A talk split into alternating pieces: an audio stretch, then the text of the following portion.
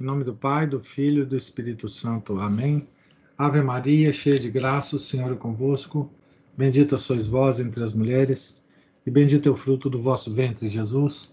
Santa Maria, Mãe de Deus, rogai por nós, pecadores, agora e na hora de nossa morte. Amém. São Felipe Neri, rogai por nós. Nossa Senhora de Fátima, rogai por nós. Em nome do Pai, do Filho e do Espírito Santo. Amém. Então, boa noite a todos. Nós vamos hoje dar sequência à leitura aqui do,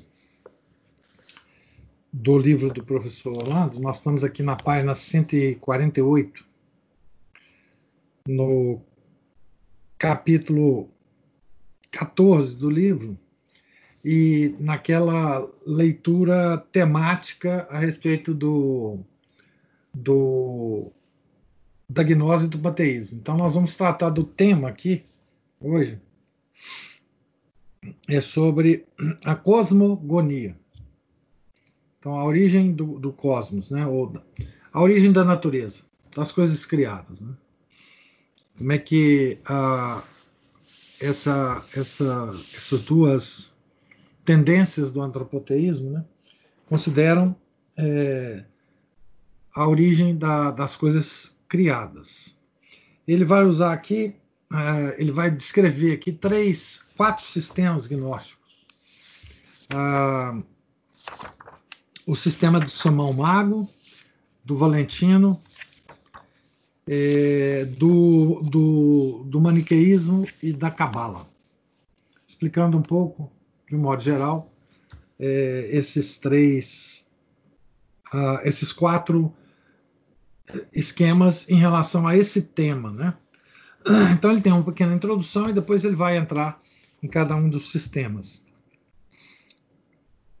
Então, tanto a gnose quanto o panteísmo rejeitam a criação ex nihilo, ou seja, do nada. No panteísmo, o cosmo é apresentado como uma simples etapa da evolução divina. O universo seria um ser divino, eterno e infinito, um organismo vivo. Então, aqui vocês têm, por exemplo, a origem de uma. Deixa essa câmera aqui, está meio esquisito aqui. Mas o... aqui vocês têm, por exemplo, a origem mais remota não é, dessa concepção é, da Pachamama, né? da Pachamama. Que é uma versão reduzida, inclusive, dessa, dessa noção uh, panteísta, porque para o panteísmo todo o universo é vida, tem vida, né? Vida no, no sentido mesmo de vida biológica. Então a, a Pachamama, né, que se refere à Terra, né, a Terra é um ser vivo, ele sente, ele fica chateado com a gente, né? Por exemplo, recentemente, é, se não me engano, o próprio Papa Francisco né, diz que a pandemia de coronavírus é uma reação, ou ele algum cardeal, não sei, uma reação a, ao que o homem está fazendo com, com, a, com a terra, né, com a natureza. Então, é uma reação de um ser vivo, né? A, a natureza e a terra como um ser vivo está reagindo ao homem, né? Uma espécie de contra-agressão, uh, né? Então, é mais ou menos esse sentido que está tão moderno hoje, né?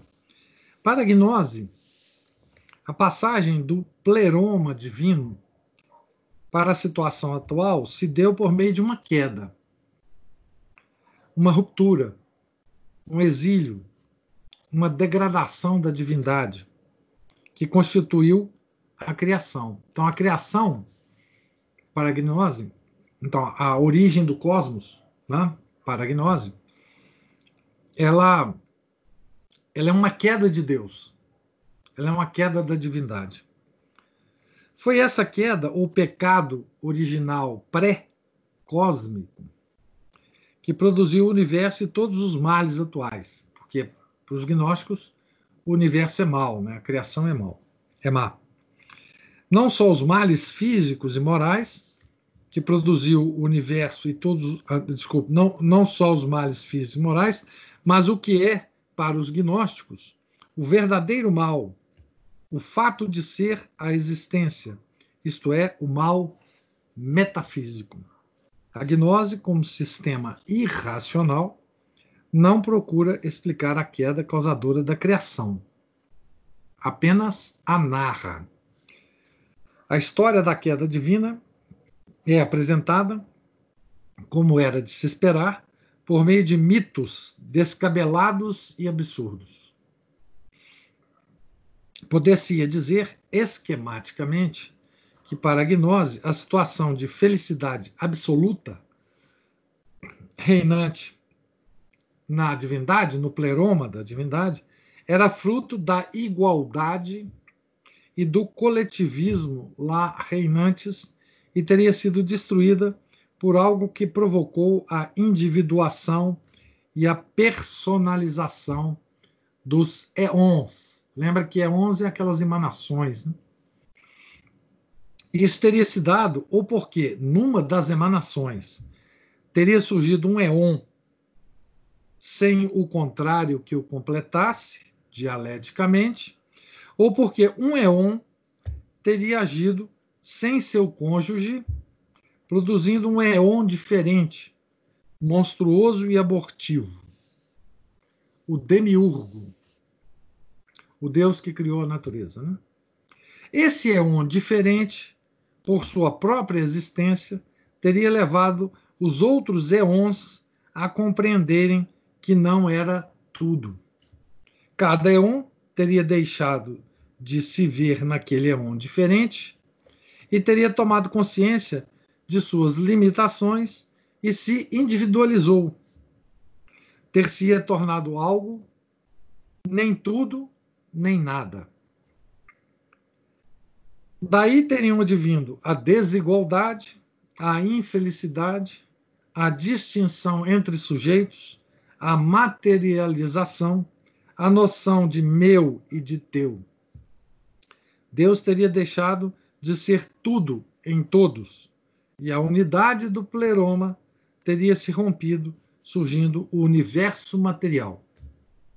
O demiurgo, ignorando ou tendo ciúmes do pan, do tudo, né, teria aprisionado os eons na matéria. Então, o demiurgo é uma espécie de, de aborto é, dos éons, que são emanações é, do pleroma, que eram todos é, inconscientes de que eram individuais, então eles pensavam que eles não tinham a noção de individualidade. E quando surgiu esse aborto, Como esse aborto se individualizou em relação aos outros, os outros então perceberam que eram individuais. E aí toda a criação surgiu na diversidade enorme de elementos da criação. Isso é terrível para o gnóstico. O gnóstico ele encara a diferenciação das coisas criadas como um mal em si. Né? Em cada coisa, assim, haveria uma parte material que encarceraria uma partícula ou um pneuma divino. Por isso, todas as coisas seriam divinas e adoráveis. No universo criado, haveria uma luta entre as partículas divinas e a materialidade, aquelas tentando se libertar desta. Ou seja, nós, por exemplo, é, nós temos uma luta interna infinita, porque nós temos uma partícula de Deus em nós que está tá presa aqui e que quer se libertar. Então, nós, todos os problemas do homem surgem daí.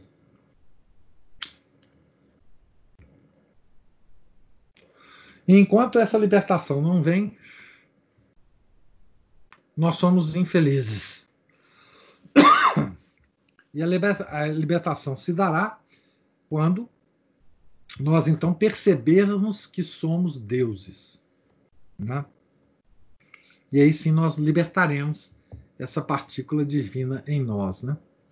Daí surge, dessa ideia fundamental, surge toda espécie de, de religião e de crença e de mitologia da, da gnose. Né? Mesmo a pré-cristã. Né? Por exemplo, a, a, a doutrina da transmigração das almas, né? da reencarnação. É isso, né? Quer dizer, é uma partícula divina que vai se encarnando é, no seu caminho da libertação final, né? da sua última encarnação. A partir daí, ela vai ser liber, libertada da matéria, é voltar para a unidade divina. E na, essa unidade divina da gnose é uma perda da identidade. Então, quando nós nos libertarmos e nos unirmos a essa divindade, nós perderemos a nossa personalidade. Né? É, porque ter personalidade, para o gnóstico, é um mal. Né? Ah, todo tipo de diferenciação entre humanos, entre coisas, entre animais, entre plantas, entre rochas, tudo isso é um mal. É mal. Isso é mal. O que é bom é a igualdade, a coletividade, a perda da consciência individual. Então, por exemplo, se vocês são é, familiarizados né, com, por exemplo, a meditação é, budista oriental, né, ela é toda orientada para a perda de individualidade do sujeito. Você medita para perder-se, é, perder a sua personalidade. Na meditação budista, ela, ela insiste muito na em você deixar de pensar, né? você se anular. Né? É, é curioso porque nós ocidentais que perdemos toda a nossa a nossa herança é, cristã, né? É, muitos de nós não sabemos o que, que é a meditação católica. Quando a gente fala meditação católica, o católico olha para a gente e fala assim: uai, mas isso existe? Né? O que os manuais de, de teologia mística chama de oração mental, né? Ou meditação. Então, quando, quando os católicos se defrontam é, com toda a, a, tradição de meditação da Igreja Católica, né, Santo Inácio Loyola, Santa Teresa d'Ávila, são João da Cruz, etc., eles ficam assim apavorados. Né? Porque nós estamos é, muito mais é, familiarizados com essa meditação budista, né?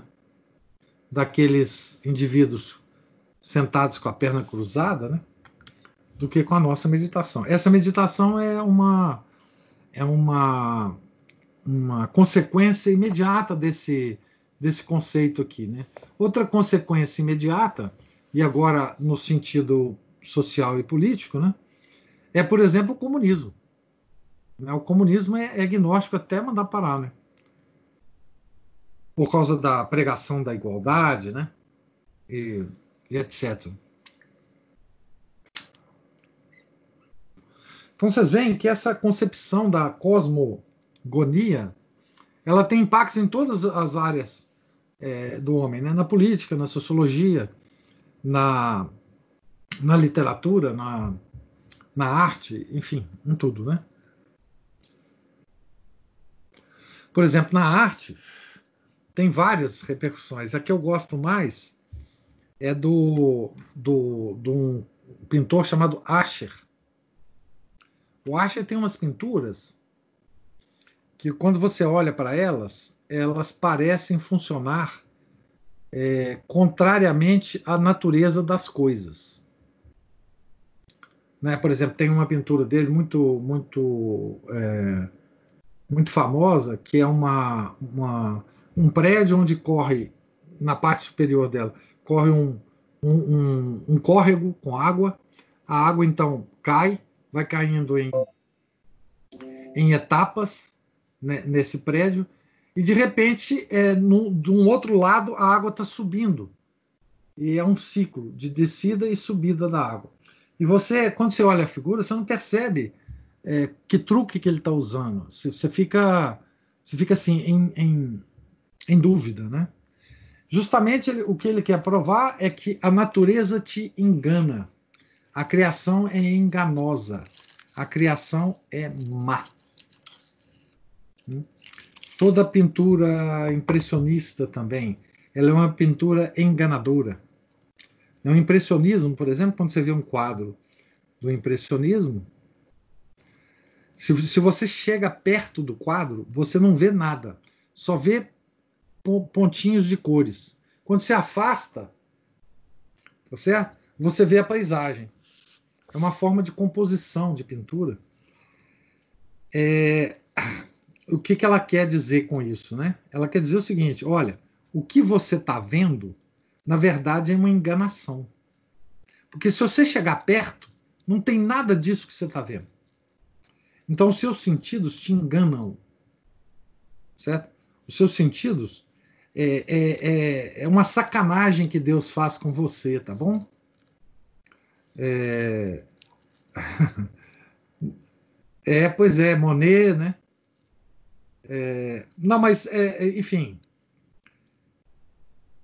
Vocês vão ter muitas mais decepções é, à medida que vocês mergulharem nessa, nessa, nesse estudo de gnose, viu, gente? Não é só com o impressionismo, não. Então, assim, é, a, a, literatura também, né? Se, se você vê, por exemplo, Picasso, Picasso também é, um, é, um, é uma coisa horrorosa, né? As pinturas de Picasso, né? Quer dizer, eu, eu, eu acho, né? Que são horrorosas. Mas, assim, é, eu estou querendo mostrar aqui, assim, eu, é que essa concepção básica da cosmogonia ela influencia tudo. Tá bom? Ela influencia tudo. Tá? Então, assim, quando a gente fica. A gente, às vezes, é, Kandinsky, isso. É, quando a gente é, pensa nisso, que, que essa, essas concepções básicas é, do universo influenciam todas as dimensões da vida humana, é que a gente vê quão grave, quão grave é a questão é, das concepções científicas do universo. Porque as concepções científicas do universo, elas são, antes de tudo, antes de tudo concepções panteístas. Tá certo? Uh, elas não são neutras em relação a, digamos assim, a ciência quer, ela quer nos provar que ela é neutra, né? Não, nós estamos aqui é, só fazendo ciência, né? Essa área da ciência, a cosmologia, é só bruxaria. Cosmologia não é ciência, né? No sentido forte do termo, né? Você não não testa teoria cosmológica, né? Não tem, você não aplica o método científico na teoria cosmológica. Você não faz, você não faz experiências cosmológicas, né? Por, por suposto. Né? Então, o que eu estou querendo dizer é que quando você troca uma teoria ou você convence as pessoas a adotarem uma outra uma outra e é, deixa eu ver deixa eu ver se é esse quadro É... Não, não é esse quadro, mas esse quadro também é, é significativo, né? É a mesma coisa. É... Mas é um quadro que está uma água, etc. Deixa, deixa eu ver se eu encontro ele para vocês. Eu já compartilhei ele. Aqui,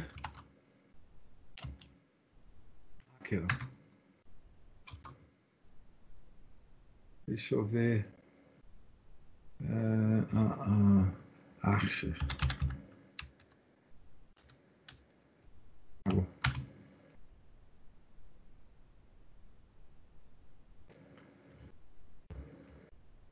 Quadro.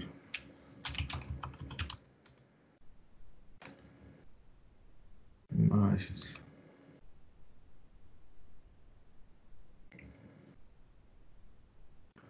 É, não vou conseguir achar essa porcaria aqui, não. Se alguém achar ela aí, é, por favor, vocês é, é fazem. Ah, sim, é essa aí. Essa aí. Se vocês prestarem atenção, é, é Escher, né? por isso que eu estava errando. Não acho, não. Se vocês prestarem atenção, essa água está caindo e depois voltando, né? Ela cai e depois volta. Né? Então, assim, quando você olha para o quadro, você é enganado pelo quadro. Mas o que ele está querendo é, mostrar para vocês não é que o quadro engana, é que a natureza que te engana. Né? É, então, isso aí não é só um truquezinho de um pintor famoso, tá? Isso tem uma filosofia, uma metafísica por trás. Né? Então, é, vocês então percebem né, que é, é do Escher, E-S-C-H-E-R, o nome do cara. Então, se vocês é, prestarem atenção, né, eu quero só enfatizar aqui que o fato de você ter uma concepção da, do nascimento do universo muda tudo, simplesmente. Então, a nossa civilização ocidental foi, foi feita eh, levando em conta a, a nossa concepção da cosmogonia. Onde que está a nossa concepção da cosmogonia? No Gênesis, né? Tá certo? No Gênesis. A nossa, cosmo, a nossa visão da cosmogonia está no Gênesis. Essa concepção, hoje, ela foi absolutamente eh, destruída mesmo entre os católicos, né? Mesmo entre os católicos. A, a maior parte de nós considera a, as narrações do Gênesis como fábulas. Por quê? Porque nós a ciência já provou que não era assim. Só que não existe isso, ciência provar que não é assim. Não tem nenhuma ciência que não prova que prova que o Gênesis está errado. Nenhuma. Nem, nenhum conjunto de ciências. Né? Mas, enfim, vou continuar aqui. Eu só quis dar essa, essa, essa ênfase aqui porque é, nós estamos vivendo num mundo de concepção de cosmogonia panteísta e gnóstica, tá? Então é só para vocês entenderem, né? É, e não ficarem nervosos.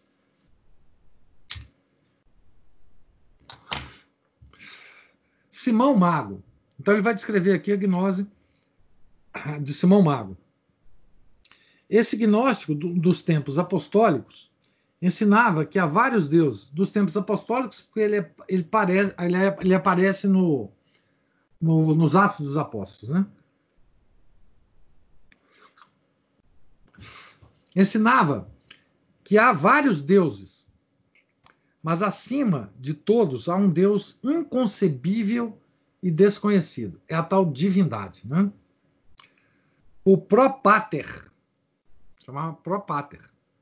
Afirmava ainda que ele próprio, ele, Simão Mago, era a encarnação do Propater. E que a mulher com quem vivia, uma meretriz que comprara para si na Fenícia, era o pensamento primordial de Deus, a enóia divina. Então vocês imaginam então o casal, né?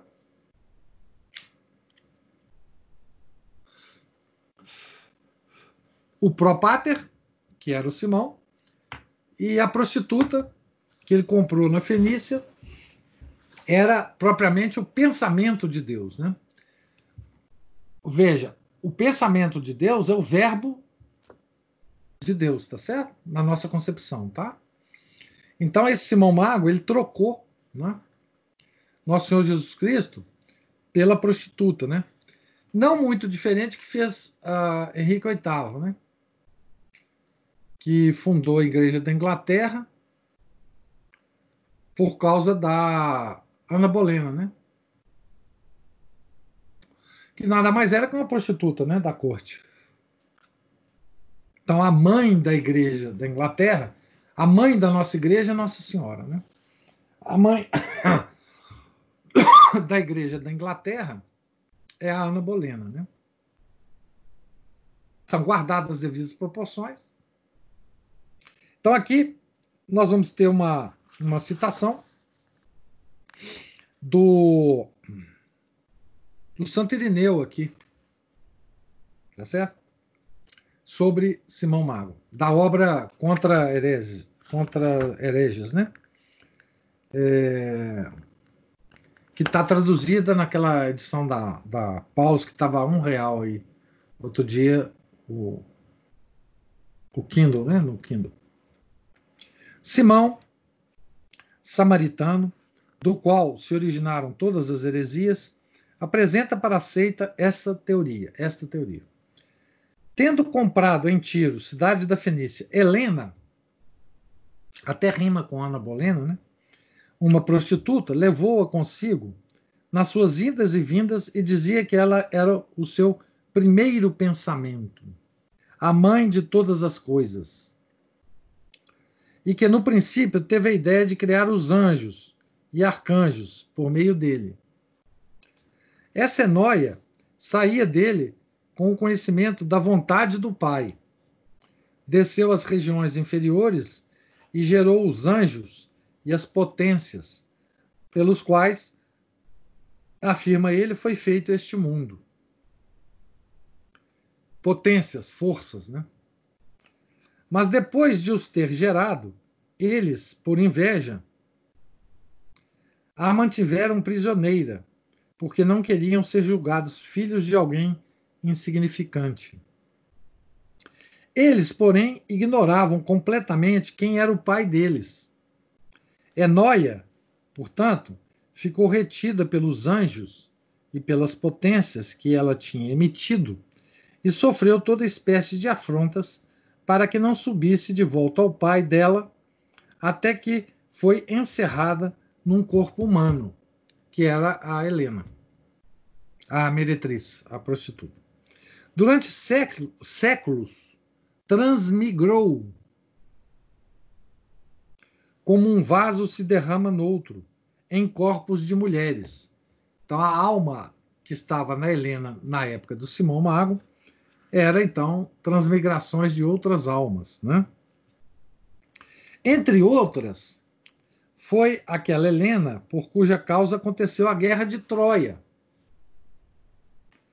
E assim se, se, se entende porque Estesícoro, que falou mal dela nos seus versos, ficou cego e em seguida recobrou a vista por ter se arrependido e escrito as assim chamadas palinódias em que a exaltava.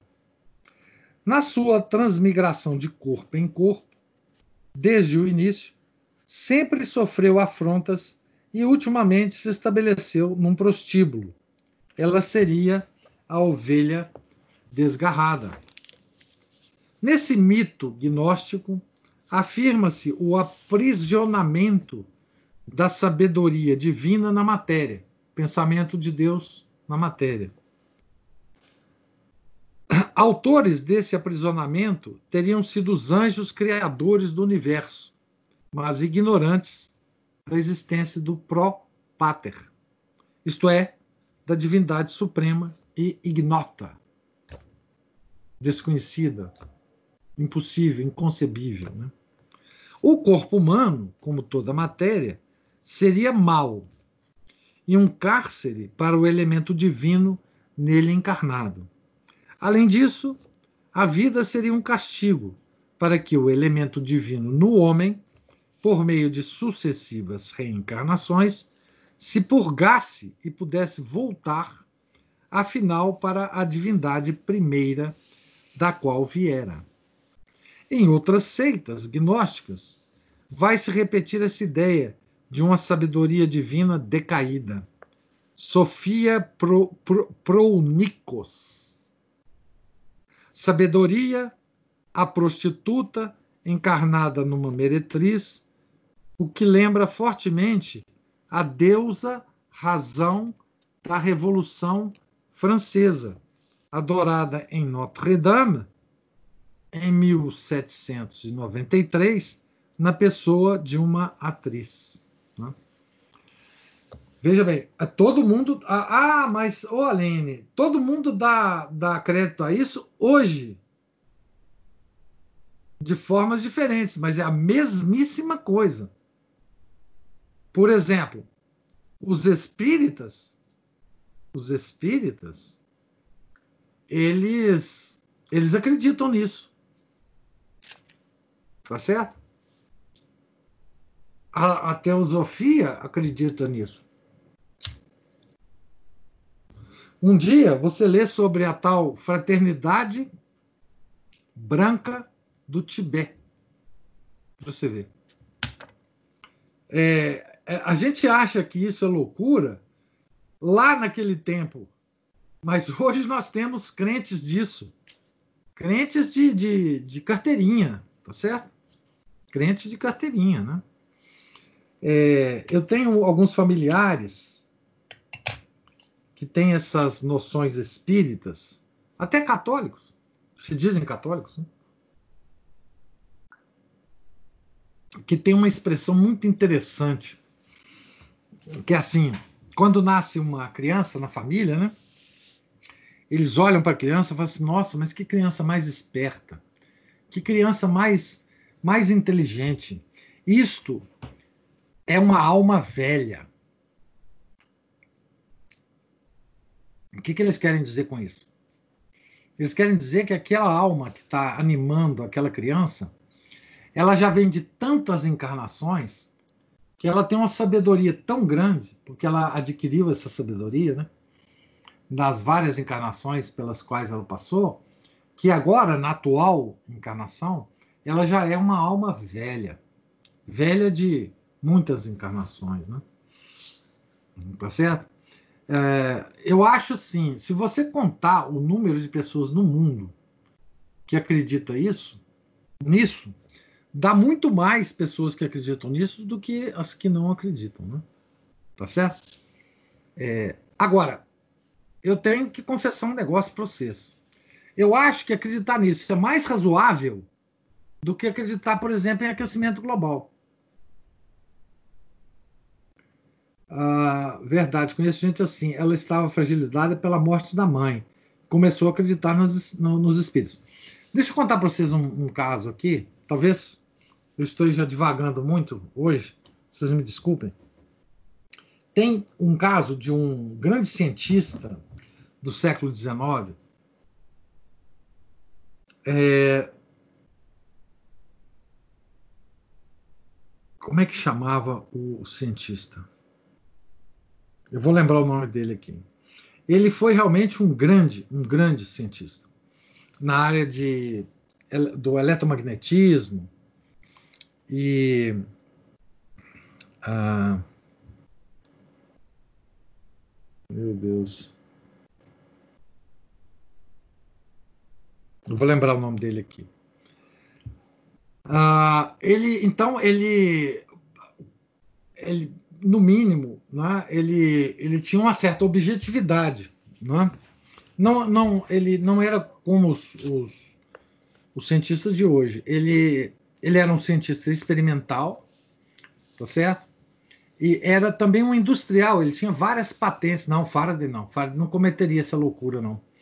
É o, eu vou, vou lembrar o nome dele aqui. De, de, de, só um minutinho que eu vou, vou pegar aqui.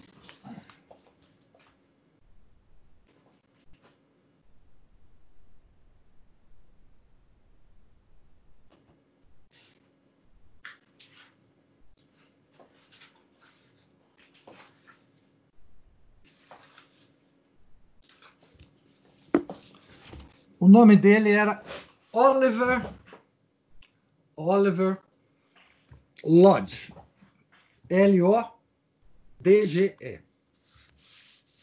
Esse cara era, ficou riquíssimo. E, e ele, por causa das patentes dele, etc., ele se tornou depois cavaleiro da rainha. Ele foi o primeiro reitor da Universidade de Birmingham. Ele foi o fundador da Universidade de Birmingham. Era um cara é, muito importante, muito famoso na época. E sabe como é que ele te, terminou a vida dele? Ele terminou a vida dele construindo máquinas que uh, detetassem espíritos desencarnados. Tá certo? É, e isso aconteceu logo depois da morte da, da, da esposa dele.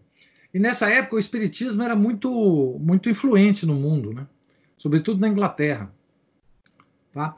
Vocês estão falando do Fábio Max? O Fábio Max nunca nunca é, é, faria isso. O, o Faraday é, era de uma seita protestante muito rígida é, e era um homem muito muito distinto. Maxwell também era protestante, mas é, também muito distinto, etc. E, enfim, o que, o que eu estou querendo dizer, quando a gente lê essas coisas, você fala assim, poxa, mas quem que acredita nisso? Ah, hoje tem muita gente que acredita. Tá? E, por exemplo, você conversa com os espíritas, eles são impressionantes, assim, a convicção deles, né?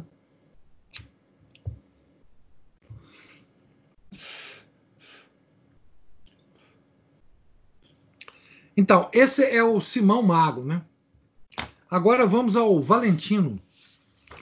É, isso aqui tudo está dentro da, da gnose cristã, tá? Exceto a Cabala, que é judaica. Segundo a gnose de Valentino, de todas as emanações, os éons, né? Só o nous podia contemplar o pró-pater. Então tinha uma emanação talvez a, a emanação original da divindade. Essa então podia contemplar esse cognoscível. Ele desejava que os demais eons também conhecessem a raiz sem começo, expressão do próprio Valentino. E todos os eons também tinham esse desejo de contemplar o pater, né? Certo? E aqui o professor Orlando vai, vai, vai nos oferecer uma citação aqui de um outro historiador. E, curiosamente, a obra que ele cita é chamada Histoire religieuse de la Révolution française História religiosa da Revolução Francesa. Então, vocês veem que a Revolução Francesa tem origens ah, gnósticas, né? Tá certo?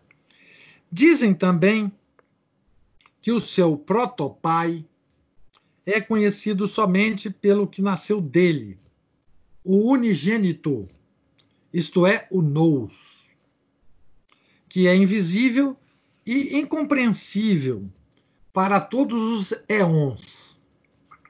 Segundo eles, o nous. Era o único a deleitar-se em ver o Pai e a exultar ao contemplar a sua grandeza sem limite, sua grandeza sem medida. Ele pensava também em participar aos outros eons a grandeza do Pai, quer enquanto grande e extenso, quer também enquanto sem, era sem princípio, incompreensível e invisível. Mas pela vontade do Pai, o silêncio, que é uma outra emanação, o deteve nesta vontade de levar todos os éons à compreensão e ao desejo de indagar sobre seu protopai. E da mesma forma, todos os outros éons desejavam secretamente ver o gerador de sua semente e contemplar aquela que é a raiz sem princípio. Aqui é que o mito gnóstico de Valentino coloca a origem de todo o mal. Um dos eons, Sofia, quis imitar o pai, emanando sem o auxílio de seu éon complementar e daí teria gerado um aborto informe. A chamou a matéria. quanto a isso, queremos notar duas coisas. Então, a Sofia se rebelou contra o pai, né? Nesse caso, ela seria algo como o Lúcifer, né? O anjo caído, né? E aí é que a matéria foi criada, o universo, as coisas, né? Então, duas coisas a notar. Primeiro, o mito gnóstico não explicou por que a Sofia inferior teve esse desejo mau. Segundo, é curioso que a matéria informe, aborto de Sofia, considerada um monstro, se dá também e paradoxalmente o nome de sabedoria, pois que Achamó é nome proveniente da palavra hebraica Oshma, que é a sabedoria de Deus. Primeira Sephiroth da árvore cabalística. O último dos éons, o mais jovem, e portanto o mais exterior, isto é, Sofia, a sabedoria, que se lançou o mais longe e provou uma paixão fora do abraço de seu consorte. Vocês lembram que esses éons eles foram criados sempre em dupla, né? E a, a Sofia resolveu é, divorciar. Né? Essa paixão tinha começado em vizinhança do Nous, aquele que contempla o protopai, né? e de Aleteia, intelecto e verdade. Propagou-se e alcançou a Sofia por contágio. Ela se declarou logo em Sofia, de sorte que ela perdeu a cabeça, sob o pretexto de amor mas na realidade, por insensatez e temeridade, visto que ela não tinha com o pai essa íntima comunhão de que gozava o nous em sua qualidade de filho único.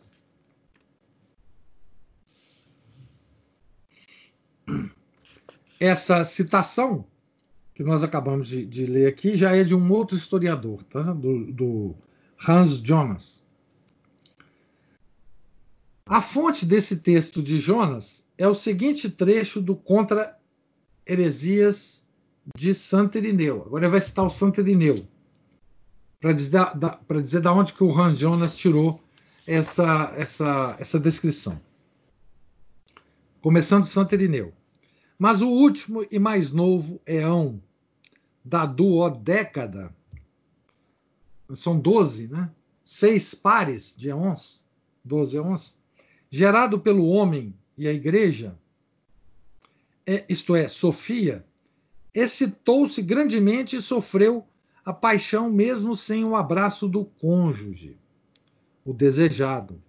Essa paixão, nascida ao redor de, do nous e da verdade, propagou-se nesse éon, isto é, Sofia, que foi alterada com aparência de amor mas na realidade de temeridade.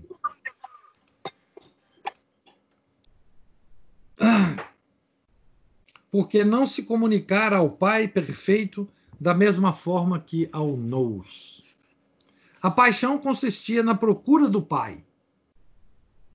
Queria, dizem, compreender a sua grandeza e como não lhe fosse possível, pelo fato de prender-se ao impossível, entrou em grande angústia por causa da grandeza do abismo, da imprescrutabilidade do Pai e do amor por ele. Lançando-se sempre para a frente, Sofia enlouqueceu, né, porque não conhecia o Pai. Seria finalmente absorvida pela doçura do Pai e dissolvida na substância universal, se não tivesse encontrado o poder que consolida e guarda os eons fora da grandeza inefável. A essa grandeza dão o nome de limite, segurado por ela e consolidado, quando, com dificuldade, voltou a si e, já convencido de que o Pai é incompreensível, abandonou a primitiva entímese, juntamente com a paixão, porque fora tomado por causa do assombro e da admiração. Isso é Santo Irineu explicando, nos termos gnósticos, né, essa, essa, esse mito da criação. Tá certo? Então, quem pariu, quem abortou a matéria, foi Sofia. E que fez isso por uma espécie de revolta contra o protopai. Revolta porque ela não conseguia contemplar o protopai do jeito que o Nous, que era o único que contemplava, chamado Filho Unigênito, contemplava o protopai. Tá certo? Veja que aqui as expressões que eles usam, muitas delas são incompreensíveis, mas algumas são do, do próprio cristianismo, né? Tá certo? Filho unigênito do Pai é o nosso Senhor Jesus Cristo. Tá certo? Então, eles usam a, a mesma expressão justamente para enganar. Tá certo? E enganaram muita gente. Engana até hoje. Sofia, pois, não sabendo que só o protopater era capaz de gerar sozinho, gerou não um ser perfeito, mas um aborto disforme. Quando ela o viu, ficou cheia de confusão, de desgosto e de remorso. Para salvar Sofia, a potência suprema, ordenou que Nous e Aleteia emanassem um novo par de eons. Presta atenção esse novo par de eons, hein? Qual, qual era esse novo par? O Cristo e o Espírito Santo, masculino e feminino, respectivamente. Então, o Espírito Santo é feminino. Para fortalecer o pleroma rompido por Sofia, o protoparto emanou um éon que era, ao mesmo tempo, cruz e limite, estauros e horas, que tinham por fins respectivos, restaurar o pleroma e separá-lo da criação abortiva de Sofia. É o que se pode ler nos, nos seguintes textos de Santo Irineu, que são textos quase que incompreensíveis. Mas vamos lá ao Santo Irineu. Alguns deles transformam essa paixão e retorno de Sofia em mito querendo fazer uma coisa impossível e incompreensível, gerou uma substância amorfa, de forma que era possível a uma mulher, a, a, a uma coisa possível a ela. Examinando-a, primeiramente, entristeceu-se por causa do fruto incompleto do parto. Em seguida, teve medo de que ele perecesse. E, por fim, como que fora de si e como que fora de si e apavorada, isto é, confusa, procurava a causa disso e como poderia esconder o que tinha nascido dela. Submersa por essas angústias, tomou o caminho de volta e procurou recorrer ao pai. Depois de curto espaço, perdeu as forças e elevou suas súplicas ao pai. E com ela rezaram também os outros eons, especialmente o Nous. Dizem que esse é o início primevo da substância material. A ignorância, a tristeza, o medo e o assombro. Olha como é que o universo foi criado, gente, as coisas. Segundo o Valentino, né? Nasceu de um aborto de um dos eons que enlouqueceu, pediu divórcio do par que ele tinha e gerou sozinho esse universo, a matéria, né? que é tudo de ruim. Né? Além desses eons, o pai gera por meio do unigênito, sem esposa e sexo, a sua imagem o acima citado limite. Limite também não é um. Às vezes, porém, dizem que o pai tem o silêncio, o silêncio como cônjuge. Outras que não há nele distinção de sexo. O limite é chamado também cruz, redentor, emancipador, delimitador e guia. Redentor é uma palavra também né, da, da cristandade. E é justamente por meio do limite, dizem eles, que Sofia foi purificada e, e reintegrada na Sísija. Então veja bem, aqui também tem uma semelhança, né? Que, que Cristo para nós é o redentor, né? é aquele que apaga os nossos pecados, nos une ao Pai. Tá certo? E morreu na cruz. Então tem toda uma simbologia que mistura com a nossa, né? Que não é simbologia, é verdade, né? Porque quando foi separada de Antímese, com a paixão que a tinha atingido, continuou a ficar dentro do pleroma.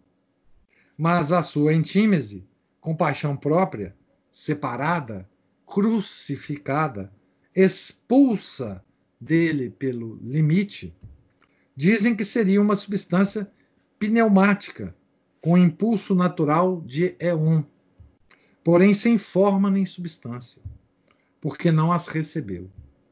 Eis porque esse parto seria um fruto fraco e feminino.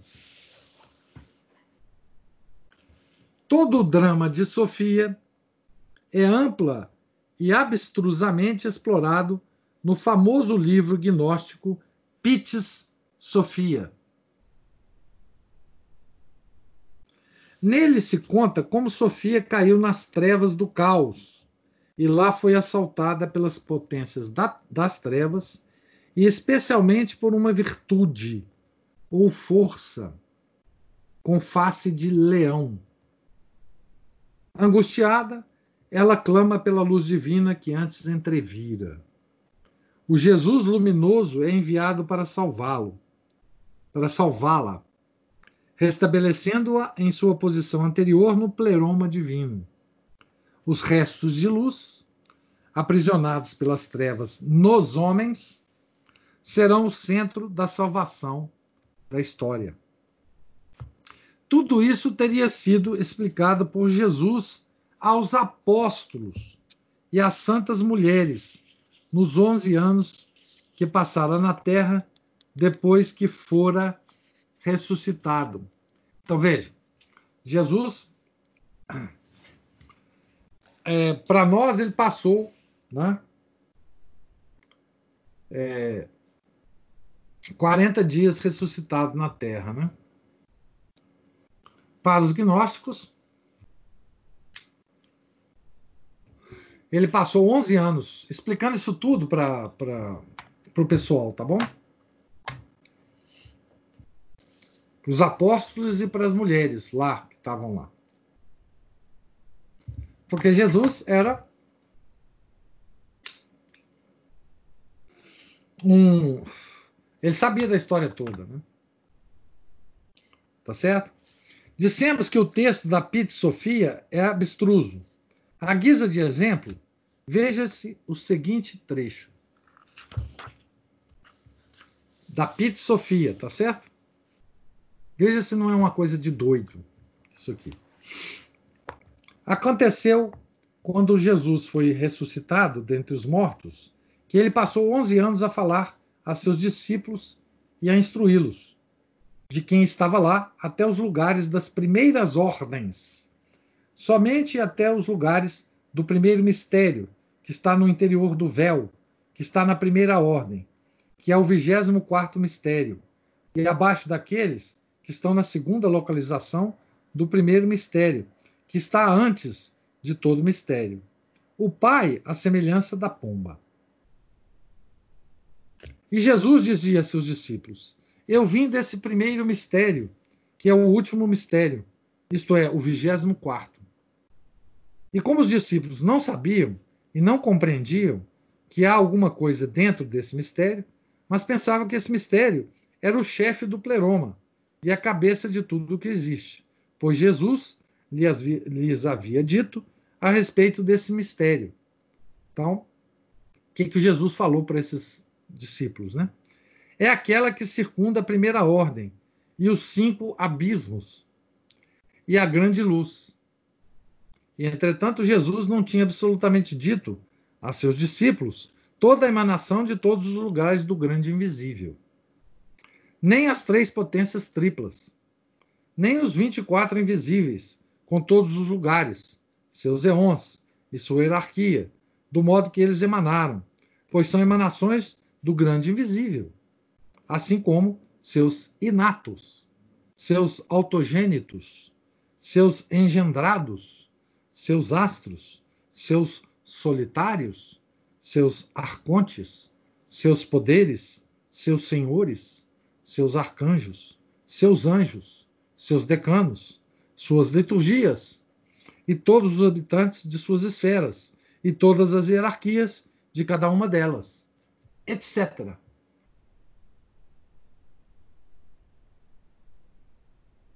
Etc é legal demais, né? Porque é a única coisa que a gente entende aqui, né? É o etc. Mas isso tudo, segundo os gnósticos, Jesus é que disse, né?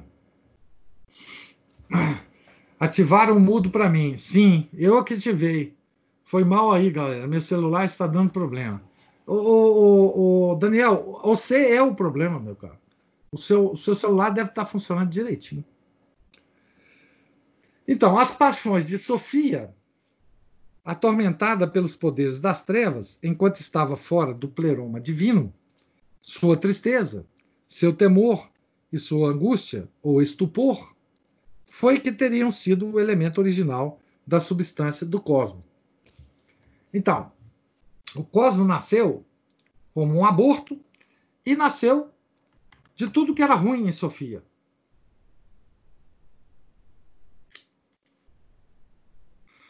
É o que se pode ler nos extratos de Teódoto, conforme São Clemente de Alexandria. Vejam bem, gente. Aqui nós temos uma coisa muito interessante. Né, os, os santos da, da, da, dessa época, eles liam esses textos. Eles compilavam esses textos. Porque a igreja queria conhecer profundamente essa heresia. Tá certo? Profundamente essa heresia. Ela precisava conhecer justamente para condenar. Tá certo? Então vamos ler São Clemente de Alexandria. Por isso, demiurgo, tendo separado o puro do pesado, enquanto que ele penetrava a natureza de cada um desses elementos, fez a luz. Gênesis 1:3. Isto é, fez aparecer esses elementos.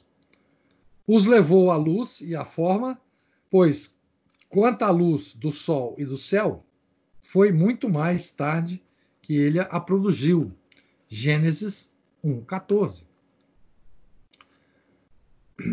E entre os elementos ílicos, ele faz um a partir da tristeza, criando a sua essência, em sua essência, os espíritos do mal contra os quais nós temos de lutar.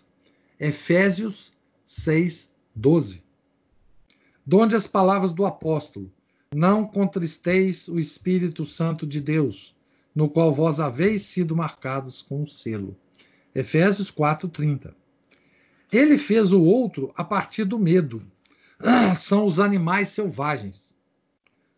O outro, enfim, a partir do estupor e da angústia. São os elementos do mundo. Colossenses 2:8, 2:20. No interior dos três elementos materiais, o fogo oscila, dissemina, esconde-se, acende-se por eles, morre com eles. Pois ele não tem lugar reservado para si como os outros elementos que entram na composição dos corpos. Então veja bem, os, os gnósticos,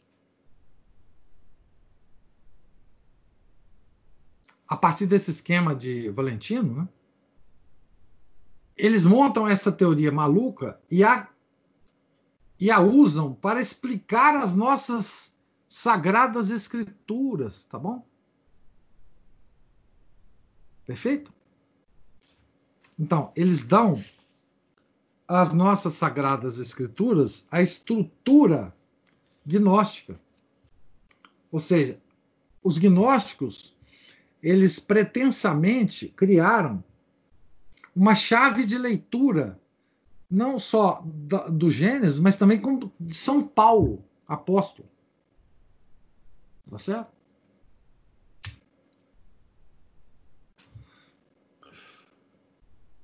Vocês percebam como é que isso era grave, não é? Na época, tá certo? Porque era uma uma doutrina concorrente, né, à doutrina dos apóstolos. Então eles diziam, olha, esses caras estão falando besteira, nós é que estamos entendendo esse negócio todo aqui. Então vocês vejam que eles explicavam, não é? A partir das Sagradas Escrituras, como é que o pleroma divino, é, de, deformado pela Sofia, através da tristeza, do temor, da angústia e do estupor, é? criou isso que nós chamamos natureza. Tá certo? Criou isso que nós chamamos natureza.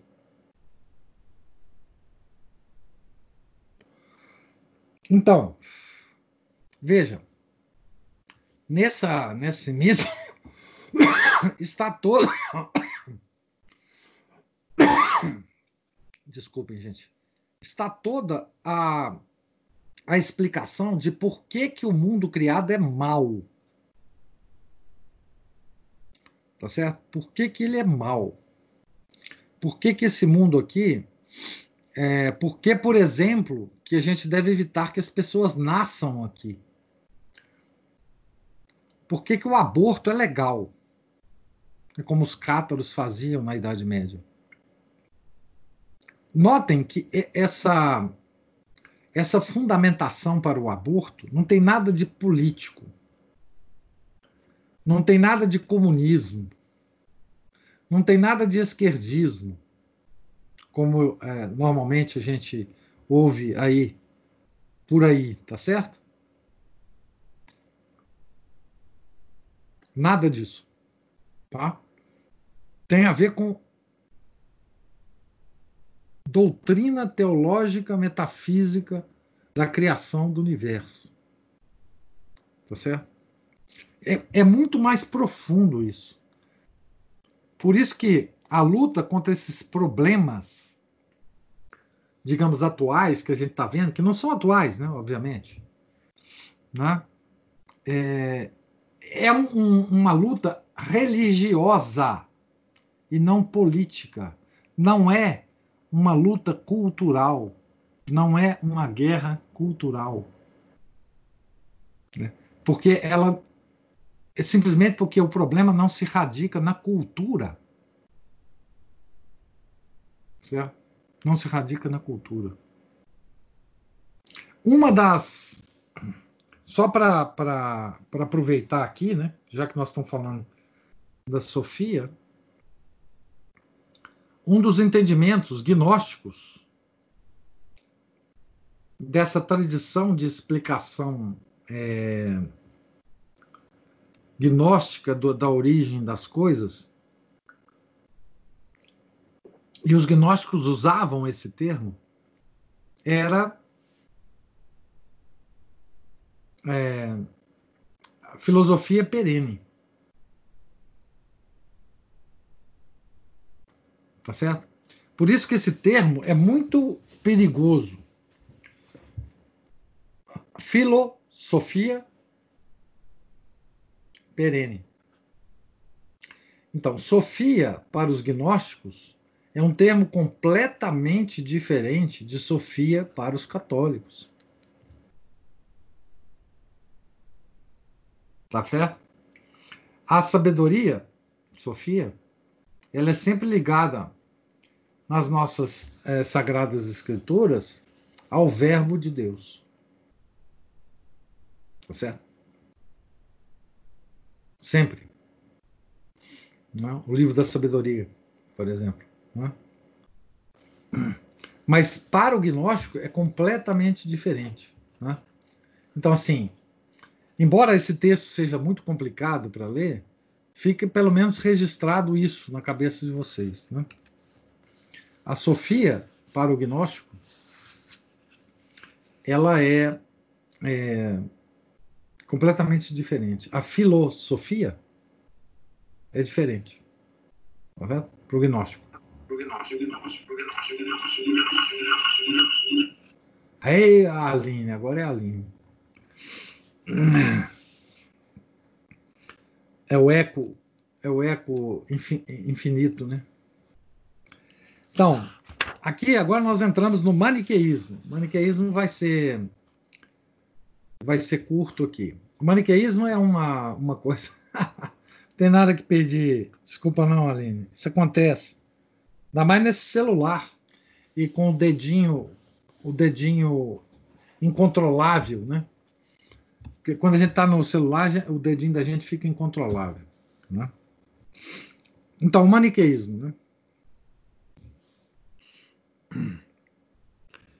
Vimos que para o maniqueísmo, dedinho curioso, exatamente. Vimos que para o maniqueísmo haveria duas forças antagônicas iniciais: o bem, ou a luz, e o mal, ou as trevas. Cada um desses princípios possuía cinco éons, cinco emanações né, de Deus. O princípio do mal, Arimã é um dos nomes, Iblis é outro nome, era também chamado de matéria. Ile, em grego, né? Ile. Porém, não no sentido usual. A matéria primitiva do, magne... do maniqueísmo era um ser mitológico pessoal, ativo e espiritual. E não a simples matéria-prima passiva do aristotelismo.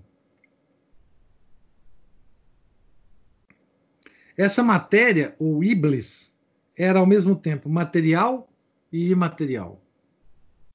A matéria-prima do, do, do, do Aristóteles é, digamos assim, a forma mais fácil de defini-la, ela é uma, ela era uma substância que só tinha potência e não tinha ato. Tá certo?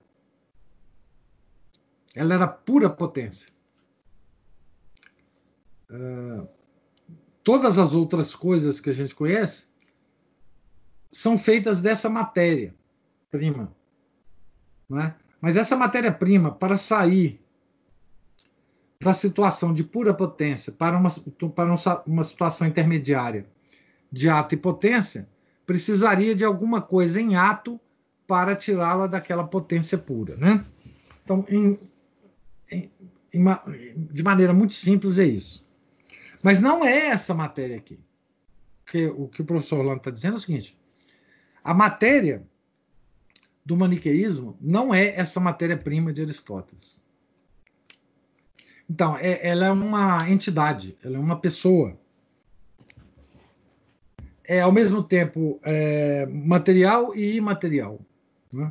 Ela tem uma, uma contradição em si. Né? Inicialmente, luz e trevas viviam lado a lado. Mas as trevas, divididas e em contínua luta interior, sem saberem que o Deus forte residia na luz, cobiçaram a luz, quiseram possuí-la, mas sem quererem ser luz. A luz nada tinha para lutar, e o Deus forte se recusou a enviar seus cinco eons para lutar contra os cinco bons das trevas. O pai da grandeza fez então o homem primordial, que representa, que representava o seu eu. O homem primordial, isto é, Ormus, revestiu-se dos cinco deuses: a brisa, o vento, a luz, a água e o fogo mas foi vencido pelo arquidemônio das trevas, e os cinco deuses da luz se misturaram com as trevas. Daí a alma do homem primordial ter ficado aprisionada no corpo. Ora, essa alma do homem primordial é apenas uma hipó hipóstase do Pai da grandeza. Mas a luz, devorada pelas trevas, envenenou-as e adormeceu-as, embora ficasse retida nelas. Por essa mescla, aqui tem uma citação do Hans Jonas. Por essa mescla, contudo, a alma se viu submetida às afecções da matéria e apesar, e apesar da sua verdadeira natureza, degradada a participar do mal. Então, essa é a, é a, é a teoria do maniqueísmo para que aquela centelha divina está aprisionada. Né? Para libertar o homem primordial, o Pai fez outra emanação, o Espírito vivo, que com seus cinco filhos foi salvar o homem primordial que jazia nas trevas. O Espírito chamou o homem primordial e lhe deu a mão direita e o fez subir até Deus, mas a alma permaneceu nas trevas. Outra, outra citação do Ranjonas aqui. Por essa razão, os maniqueus, quando se encontram, se dão a mão direita, em sinal de que aqueles mesmos são os que se salvam da escuridão. Então, o espírito vivo venceu os arcontes e de seus despojos materiais, isto é, de suas peles e carcaças, fez os céus e a terra.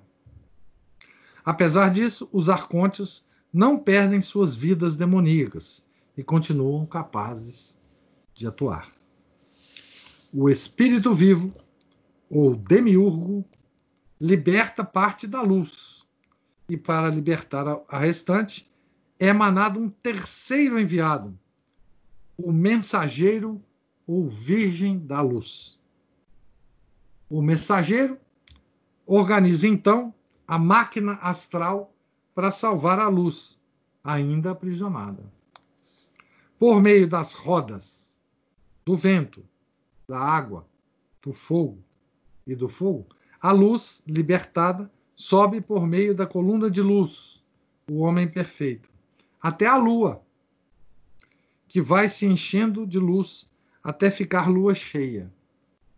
Então a lua derrama a luz no sol e para Deus, e depois recomeça seu ciclo. Isso aqui é uma, é uma história muito resumida do maniqueísmo, né? E aqui tem coisas muito interessantes que tem repercussões enormes né? na. Como eu disse, na, na, na política, na, na, na, organização social, na moral, né? É, enfim. E, e também na igreja, na, na, igreja enquanto igreja dos gnósticos, né? Não existe uma igreja dos gnósticos institucional, né? Mas para quem tem uma concepção dessa, de toda a criação do universo, ele vai se perguntar como é que eu vou libertar o, essa centelha divina que está em mim. Tá certo? Então, não é aqui que o professor Orlando vai tratar dessa questão, mas é uma questão da. Ele vai tratar isso, isso lá no capítulo. Ver se eu, se eu acho aqui. Que tem a ver com a doutrina da salvação, que é o 18 capítulo, tá certo? Ou seja, a ceteriologia do antropoteísmo, ou seja, baseado na, na teogonia, baseado na cosmogonia, baseado na visão de Deus, do demiurgo que criou, baseado na antropogenia. Como é que o homem aparece nessa história? ainda não foi descrito como é que o homem vai aparecer nessa história, tá certo? Baseado na psicologia gnóstico-panteísta. Então, para vocês que estão fazendo o curso lá do Sydney, da psicologia tomista, né? Vocês vão aprender como é que é a psicologia gnóstico-panteísta. Tá certo? E só então, depois disso, é que o, a, o tema será a salvação. Tá certo? O sexto tema, tá? Então, é, esperem que nós vamos chegar lá, tá certo? Na, na história da salvação. E a história da salvação tem muita relação com a moral, né? Tá certo? Com a moral. E aí nós vamos ver é, coisas interessantíssimas, inclusive é, em relação ao mundo moderno, né? Tá certo? Em relação ao mundo moderno. Se vocês me permitirem, eu vou ler mais duas páginas aqui para a gente acabar esse capítulo é, e não ficar no meio deles, do, do capítulo, tá? E aqui a gente vai ver a Cabala. A Cabala, ela não tem uma fonte cristã, né? Essa gnose, ela é, inclusive, anterior a, a, ao cristianismo, mas é muito interessante também de ver os pontos é, de ligação. Né? Para a Cabala, como é expressa no Sefer HaZohar, não havia inicialmente distinção entre Deus e a criação. O universo criado seria apenas uma um, apenas outra forma de Deus. E como ele, o mundo seria inteiramente espiritual. Aqui um texto de um grande estudioso da Cabala judaica, que já foi citado várias vezes aqui, chamado Gerson Scholem. Teogonia e cosmogonia representam não dois atos diferentes da criação, mas dois aspectos da mesma. A criação não é nada salvo um desenvolvimento externo daquelas forças que são ativas e vivas em Deus mesmo. Originalmente, tudo foi concebido como um grande todo, e a vida do Criador pulsou sem impedimento ou disfarce na vida de suas criaturas. Então começa com o panteísmo. Né? Tudo encontrava-se em relação mística direta com tudo o mais. E sua unidade poderia ser apreendida diretamente e sem ajuda de símbolos.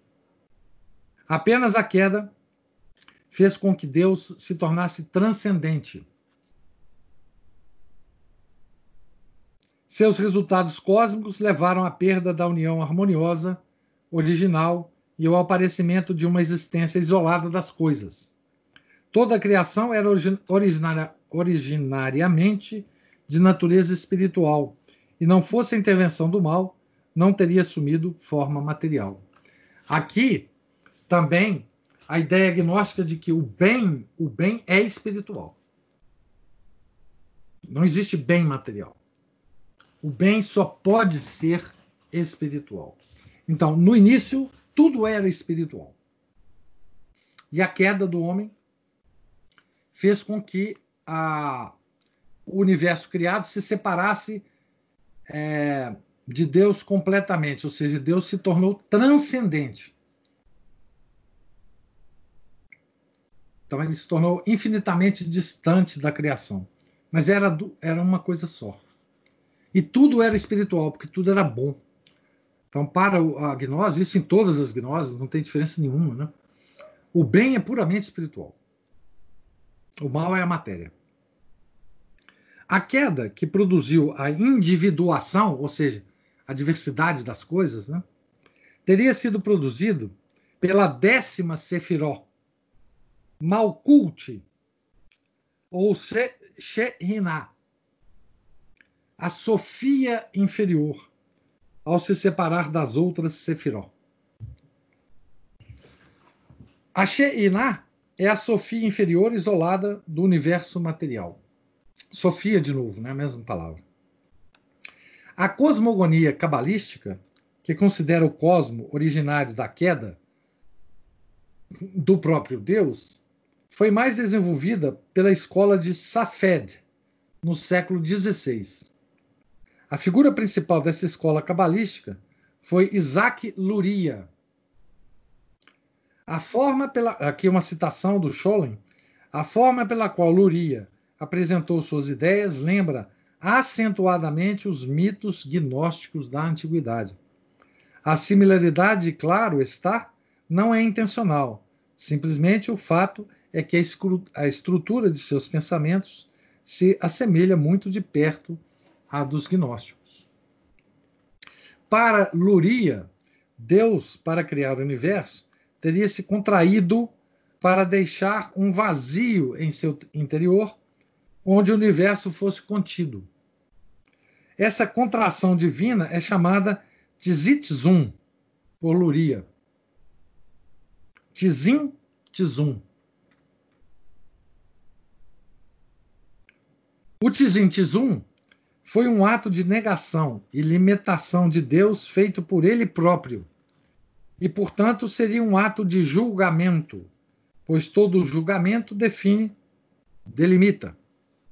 Sendo assim, o Tzim Tzum teria sido uma ação da Sefirot chamada Din, ou julgamento. Ora, essa Sefirot é vista por alguns cabalistas como o lado mal de Deus Portanto, a origem da criação estaria no mal divino, o seu julgamento. Din. Então, o julgamento de Deus é mal para os gnósticos. Segundo os discípulos de Luria, o primeiro ato, o, o ato de Tizim Tizum, no qual Deus determina e, por conseguinte, limita a si mesmo, é um ato do, de Din, que revela, o julgamento, que revela as raízes dessa qualidade em tudo o que existe. Essas raízes do julgamento divino subsistem em mistura caótica com o resíduo da luz divina que remanesceu, após a retirada ou retraimento original, dentro do espaço primário da criação de Deus. Então, um segundo raio de luz emanado da essência do Ensof do Deus desconhecido, né? traz ordem ao caos e põe o processo cósmico em movimento, ao separar os elementos ocultos e moldá-los em nova forma.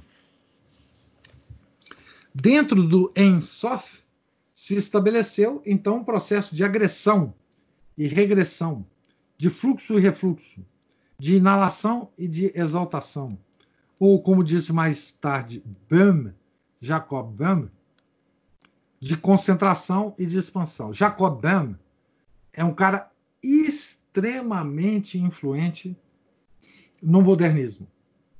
Né? Extremamente influente. Tá? A luz divina que restou no vazio determinado pelo Tzim Tzum, do En Sof, Luria chama Reshnu, e o compara ao resíduo de óleo ou vinho num recipiente esvaziado. Aqui é outra citação do Scholem. Antes de ir adiante, pode ser de interesse salientar que essa concepção de Rishnu, ou Reshnu, tem estreito paralelo no sistema do gnóstico Basílides, que floresceu por volta do ano de 124 depois de Cristo. Também aqui encontramos a ideia de um abençoado espaço primordial que não pode ser concebido nem caracterizado por nenhuma palavra, embora não tenha sido totalmente ab abandonado pela filialidade, termo com que ele designa a mais sublime realização das potencialidades universais. Da relação de filialidade com o Espírito Santo, ou pneuma, Basílides afirma que, mesmo quando o pneuma ficou vazio e separado do filho, ainda assim reteve, ao mesmo tempo, o perfume deste, que impregnava tudo em cima e embaixo, até a matéria amorfa e a nossa própria forma de existência.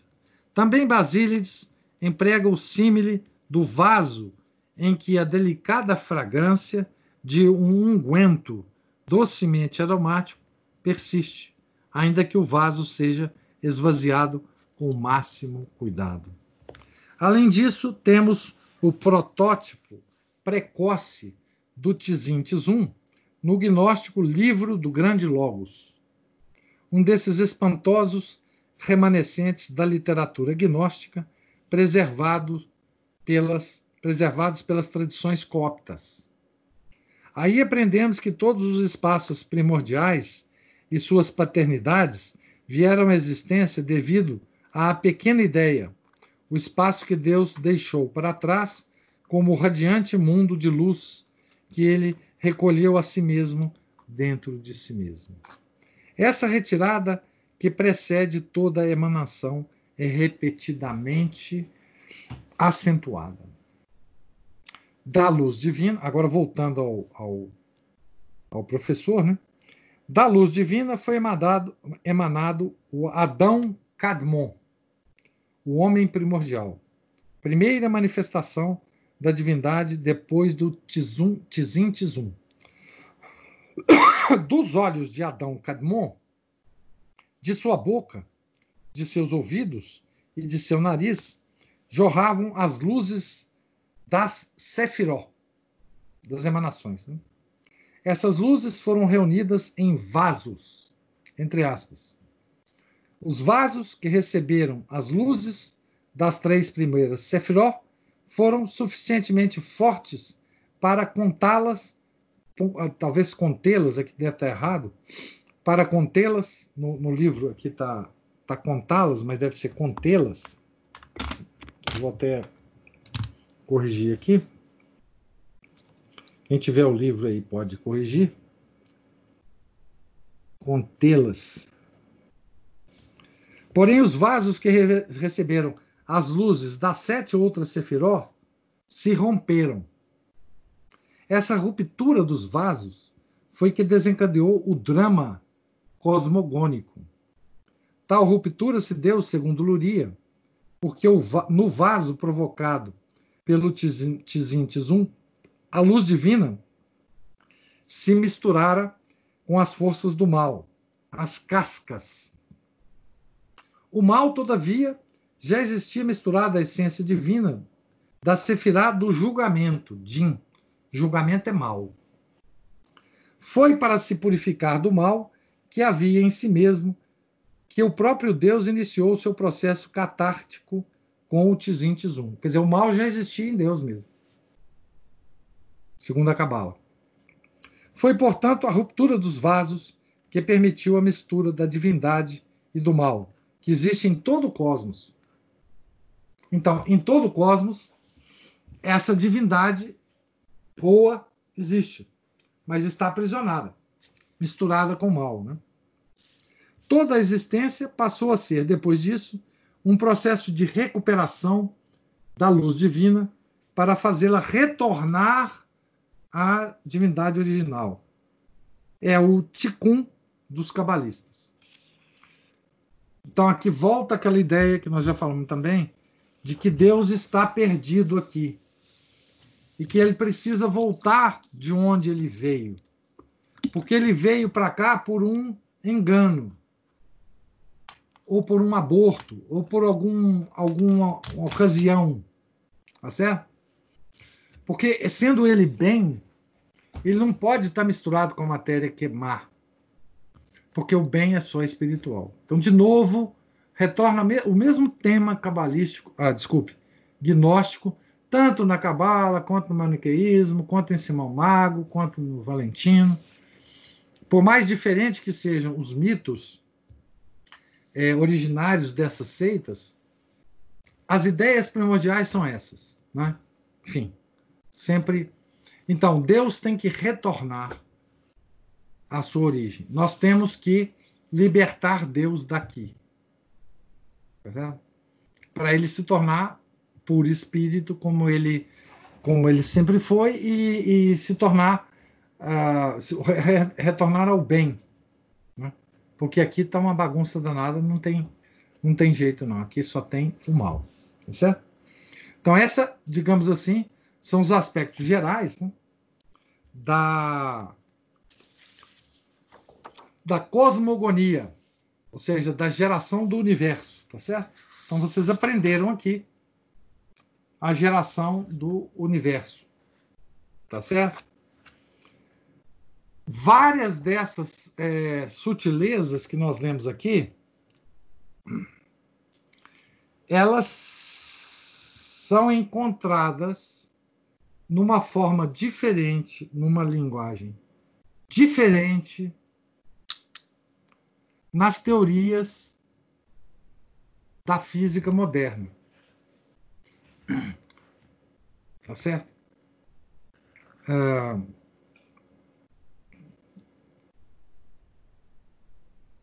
talvez não seja a hora de, de, de colocar essas, essas similaridades, mas várias, várias coisas da, da cosmologia, da física moderna, lembra é, essas teorias dos gnósticos. É, por exemplo, da da, do universo nascer de um caos, né? de, um, de um lugar que não estava organizado, de um lugar que tudo era a mesma coisa, e, e que o universo criado foi uma espécie de individuação, de diferenciação. Né?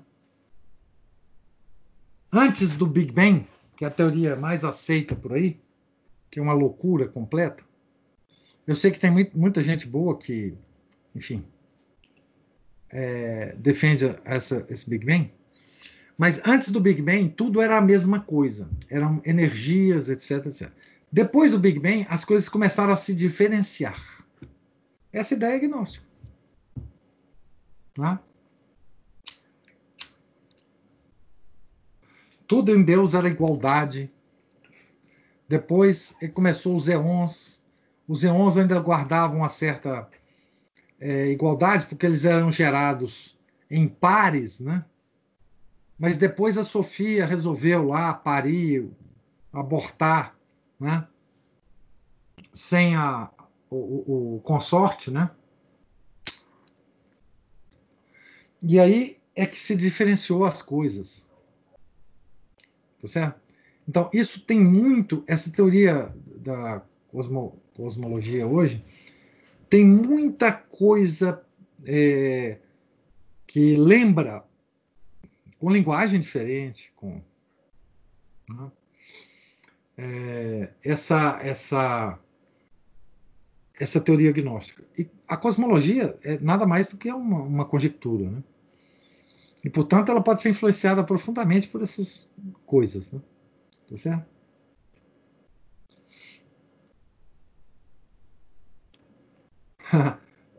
Jorge Soros ainda não entrou nessa nossa. Jorge Soros não é um Sefiró, não é um é um, não é uma emanação, tá certo? Inclusive ele é judeu, né? Mas então, assim, Jorge Soros é uma outra manifestação, tá certo? Que nós vamos demorar muito tempo para chegar nele. É... Então, veja bem, é, a figura do Jorge Soros, gente, é curioso isso, né? É, ela é antiga, né?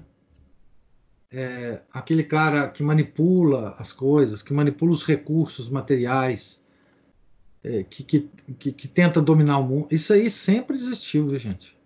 A gente acha que as coisas são, são muito são muito novas, né?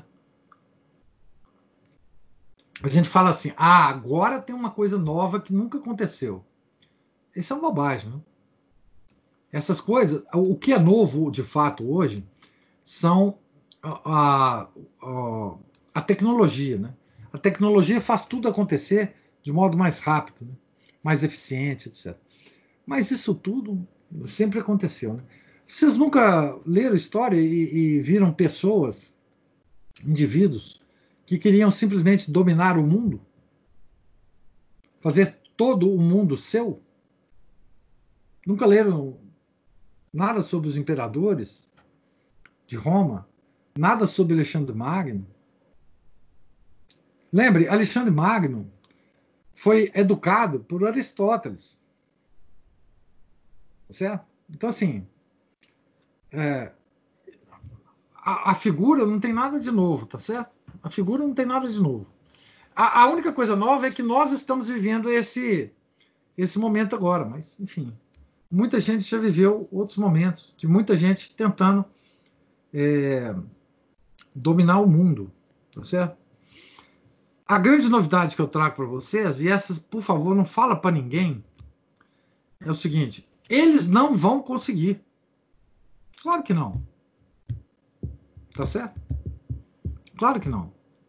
Mas assim, eles vão tentar, vão causar muito sofrimento, vão causar.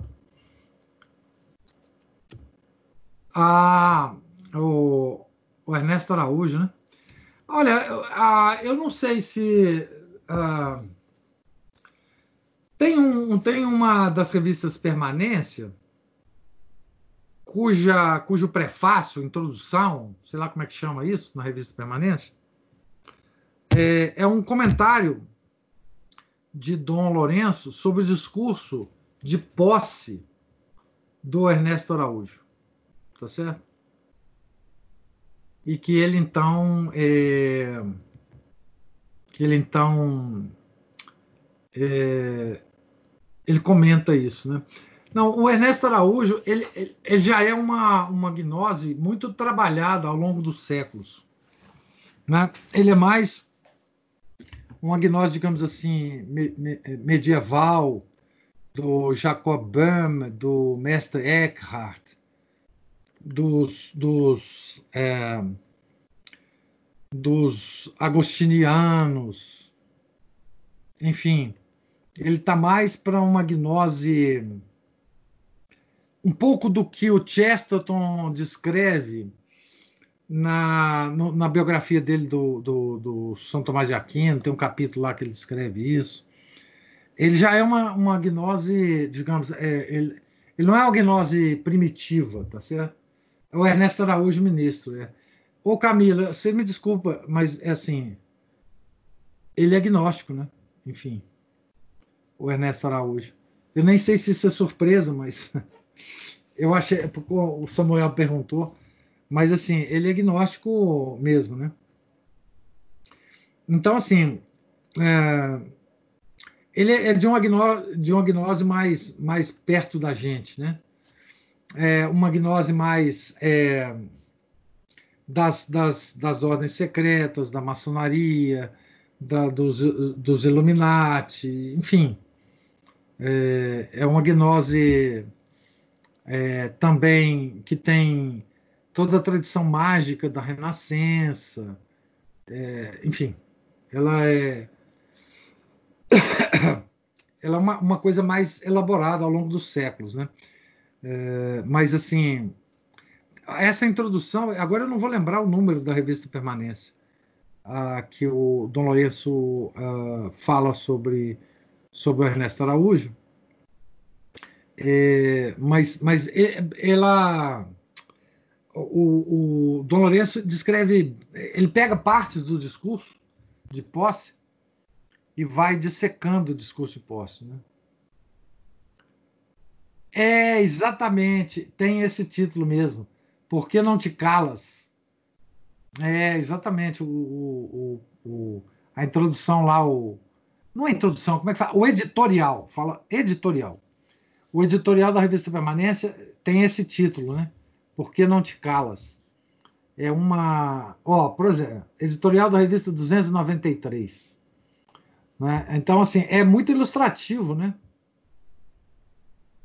É, essa, essa, esse discurso. A Camila está dizendo assim: deve ter, ser muito difícil dizer quem não é agnóstico.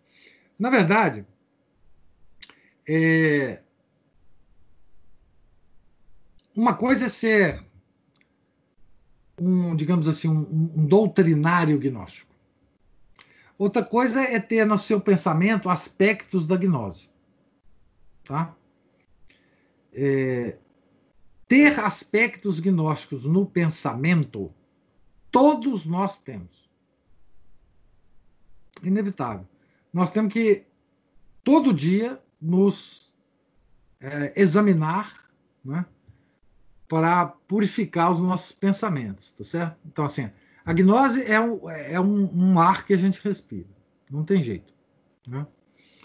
Então, assim, é, então, essa coisa de falar, ah, você é agnóstico, você não é agnóstico, todos nós somos, não, tem esse negócio de. Agora, outra coisa é você identificar, digamos assim, um, uma personalidade que tem, que tem pública, né? que, tem, que tem, digamos, fé pública, né? e que é agnóstico. Né? Tá certo? Porque a, a gnose é, uma, é um fundamento é, da nova ordem mundial. Essa tal falada nova ordem mundial, de, de, nova, ela não tem absolutamente nada. Não é? A nova ordem mundial sempre existiu através do antropoteísmo. Então, a gnose é o fundamento disso. E quando as pessoas têm é, é, cargos em que as colocam é, na posição de, de estabelecer políticas, estabelecer acordos, estabelecer é, linhas de desenvolvimento para o país, relações internacionais, como o Ernesto tem, aí as coisas ficam mais, enfim, importantes, né? Certo? Assim, não é, é uma não é uma coisa, não é o Anguete agnóstico. O Anguete não tem importância nenhuma. Mas o Ernesto Araújo tem, né? Embora eu tenha o mesmo sobrenome do, do, do, do indivíduo lá, do, do Meliante. Então, assim, é, então, ah, precisa definir as coisas, né? Assim, distinguir as coisas, né? É, traços de gnose nós todos temos. E o mais importante do estudo, desse estudo que nós estamos fazendo, não é ficar acusando os outros de gnóstico, mas é descobrir na gente os traços que a gente tem de gnose e expurgá-los. É, é, isso é o que eu acho que o professor Orlando quis fazer quando escreveu o livro, e é também o que eu quero fazer quando estou lendo esse livro. Não só eu quero descobrir em mim esses traços, mas quero mostrar para vocês também, para vocês também se examinarem e descobrirem em cada um de vocês os traços e evitá-los né? na, na, na, educação dos filhos, nas relações com as pessoas, na, na visão da realidade que vocês têm. Quer dizer, a gnose muda toda, todo o, eixo do, do, do, da sua existência. Então é preciso é, extirpá-la da nossa alma, do nosso intelecto, da nossa vontade, para a gente redirecionar mais facilmente a nossa vida para, para a Igreja Católica. Né? O nome do livro, que livro, gente, que eu falei? Repeti o nome do livro. Pois é, então me conta aí, Camila, qual o livro que você está falando que eu falei?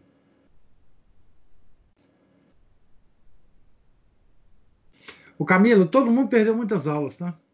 Ah, esse que está lendo é o antropoteísmo. O antropoteísmo, a religião do homem. Ele vai ser relançado agora, espero, tá certo? Pela, pela Flos Carmelli. Isto, isso aí. Tá? Então, eu não sei, talvez você ainda. Uh, não, agora não vale a pena comprar em, em sebo, né? É, mas eu, por que, que eu estou lendo esse livro, Camila? Porque ele é um porre para ler ele sozinho.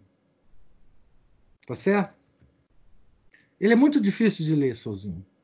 Eu nunca tive a oportunidade de, de, de discutir isso com o professor Orlando pessoalmente, porque eu posso. É, ele foi lançado depois que o professor Orlando morreu. E talvez, se o professor Orlando fosse lançar o livro, talvez ele fizesse algumas modificações, etc, etc. Mas ele é, um, é, é, ele é muito difícil de ler. Por isso que eu acho que, assim, eu lendo, acompanhando vocês na leitura, eu acho que facilita um pouco mais, né? É, assim, pelo menos, enfim. Agora, essa, esse livro dá uma ideia geral da coisa. É claro que se vocês é, quiserem é, entrar nessas áreas, tem, muito, tem uma bibliografia imensa de gnose. imensa.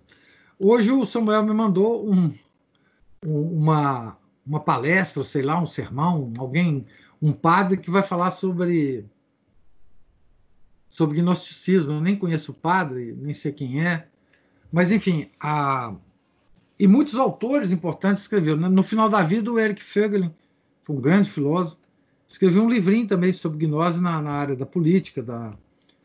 O... Semana passada, na aula passada, se você não viu, Camila, eu li um texto do, do César Ranquetat sobre liberalismo, gnose, esquerda, enfim.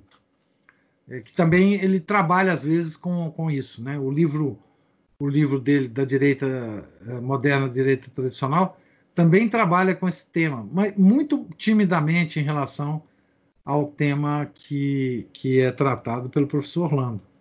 Mas ele trabalha também com esse tema. Então, a, as repercussões políticas, sociais, etc., da gnose, são imensas.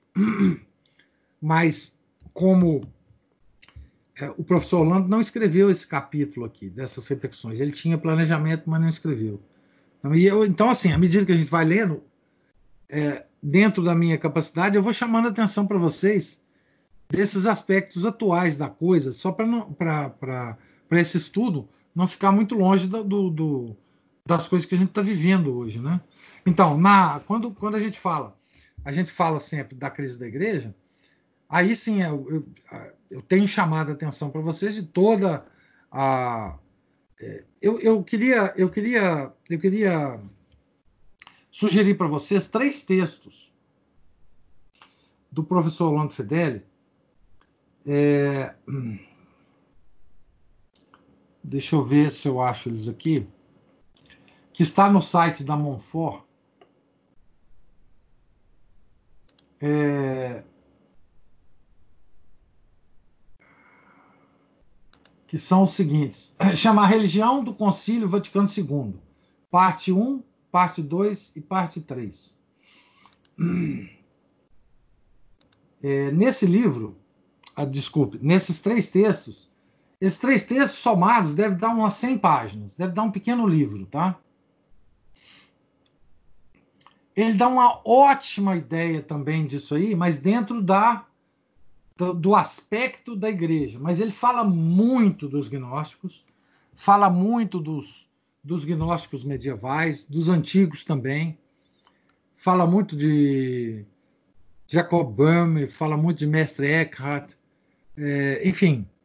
É, se vocês puderem ler esses três textos, concomitante com o que nós estamos vendo aqui, seria muito bom. Eles estão no site da Monfort. Chama, como é que eu falei que chama? É, a religião do Concílio Vaticano II. Deixa eu ver se eu acho ela aqui. Só um minutinho.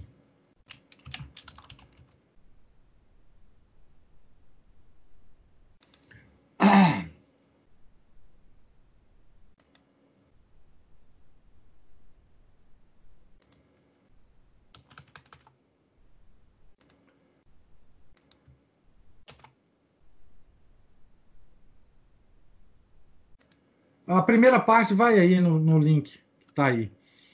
É, depois é só a, a, a, Essa parte é sensacional, vocês vão ver. Ele, ele começa com Adão. Ele começa a história da gnose com Adão. Tá? É, então, assim, como que o Adão era perfeito antes da queda e quais as perfeições que Adão perdeu depois da queda.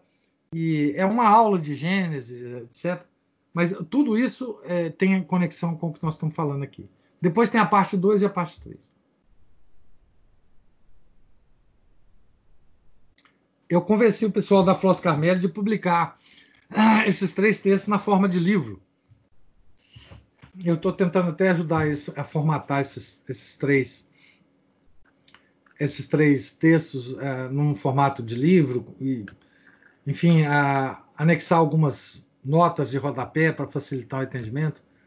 Talvez num, num momento aí para frente vai sair um livro disso, né? Porque eu acho que o professor Orlando tem insights impressionantes nesse, nesse, nesse, nesses três textos. Tá? Então, assim, dentro do. do assim, e, e, o texto foi, foi escrito dentro da, do escopo do Concílio Vaticano II. Mas ele tem muitos elementos históricos que, que são comentados aqui no antropoteísmo e de uma forma muito mais leve, muito mais quase que humorística, que o professor tinha esse lado, né? Ah, humorístico, é, mas muito profundo.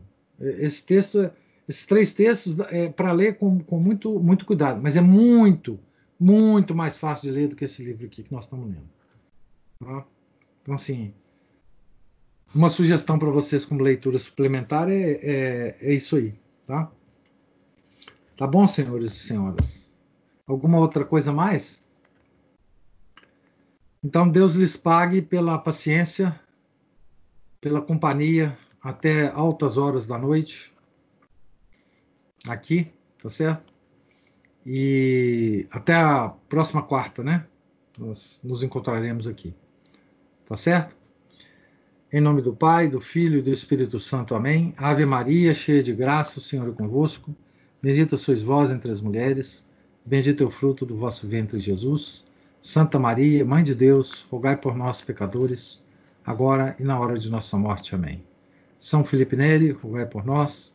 Nossa Senhora de Fátima, rogai por nós. Em nome do Pai, do Filho e do Espírito Santo. Amém. Santa noite para vocês.